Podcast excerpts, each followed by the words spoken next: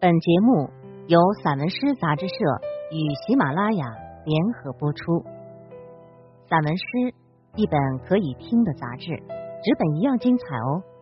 融媒体阅无界，散文诗全本杂志音视频录制，可以从纸本每个作品标题旁边的二维码进入该作品及有声专辑的收听，声音及纸本实现自如切换与共享。欢迎朋友们关注散文诗杂志社公众号，进入微店一次订阅，永生拥有。我是主播执着海。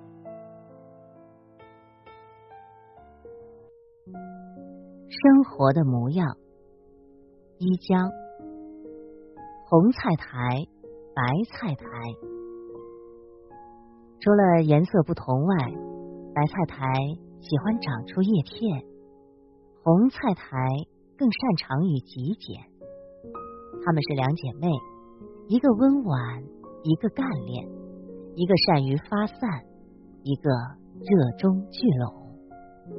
最好吃的白菜苔总是长在母亲的菜园里，矮小黄、调羹白、上海青，它们都能长出白色的菜苔，而红菜苔它更像一个自省的女子。热烈却不张扬，明媚而不轻佻。他内心充实，含有更多的胡萝卜素和维生素，表皮透着一种淳朴的光泽。白菜苔口感清脆，而红菜苔就是生活的模样，开极小的花，想甜，却又躲避不过。苦的滋味一双鞋子，我有一双红色的芭蕾舞鞋，脚背处有十字交叉的黑色带子。因为喜欢，我穿着它在齐膝深的红寮里穿行，在小河堆的滩涂上散步。我穿着它去了茶山，也去了沟壑。鞋面是蜡杆牛皮，并辅以手工染色，有着斑驳之美。可是我并没有穿着它走上舞台，而是一次次让它沾上泥泞，变得暗淡。每次出门就会选择穿上它。美丽的鞋和美丽的女子一样，总是容易遭受更多的爱与破坏。因为美丽，他被珍惜；因为美丽，他不被珍惜。那父亲，父亲不知道如何做饭，也不懂得照料花草，以为孙子念完初中一年级之后，接着就是念第二个初一、第三个初一。不会说普通话，也没有老乡住在附近。坐在黎明里，坐在黑暗中，在冬日的公园里，他长久的注视着一棵树，等那片叶子掉下来。来到城市，住在儿子家里，每天在楼下的小餐馆吃饭。辣椒炒肉，肉炒辣椒，芹菜炒香干。那是谁的父亲？谁的父亲？在人潮中没有名姓，没有面孔。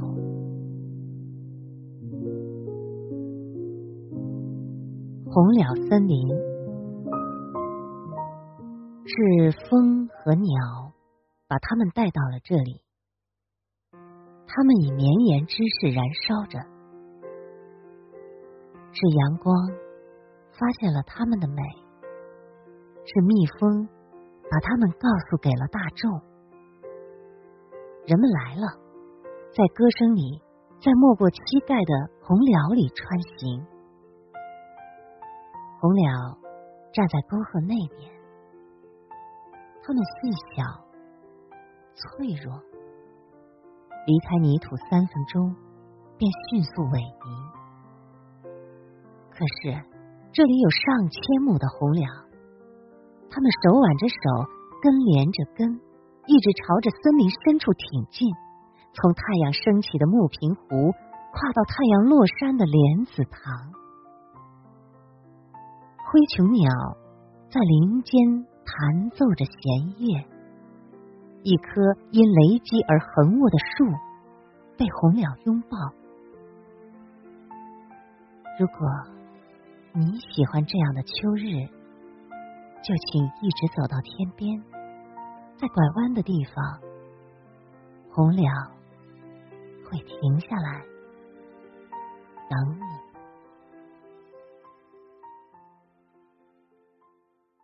老母亲，现在我需要一个老母亲，在时光之外。把未来的日子过给我看，他是如何一点点变得盲目而固执的？他是如何一步步松懈的？从骨头到信念，他什么时候开始耳鸣、眼花？什么时候开始善忘？什么时候开始靠药物维持？血压、心跳和最简单的行动，他把他的衰老展示给我看，教我明白年轻的时候要多爱惜自己的身体。他把他的坚强展示给我看，嘎嘣作响的关节、麻木的肢体都不能阻止他料理自己。一个老母亲自己会忘了按时吃药，却记得打电话给孩子，告诉他要多吃木耳、芹菜，并且要如何避免一些牺牲。晚安。我爱的人现在已经睡着，没有人可以伤害他们了。那么，晚安。在窗口辛苦站立了一天的银杏，金黄的叶片，是你此刻为大地盖上的被褥。那么，晚安。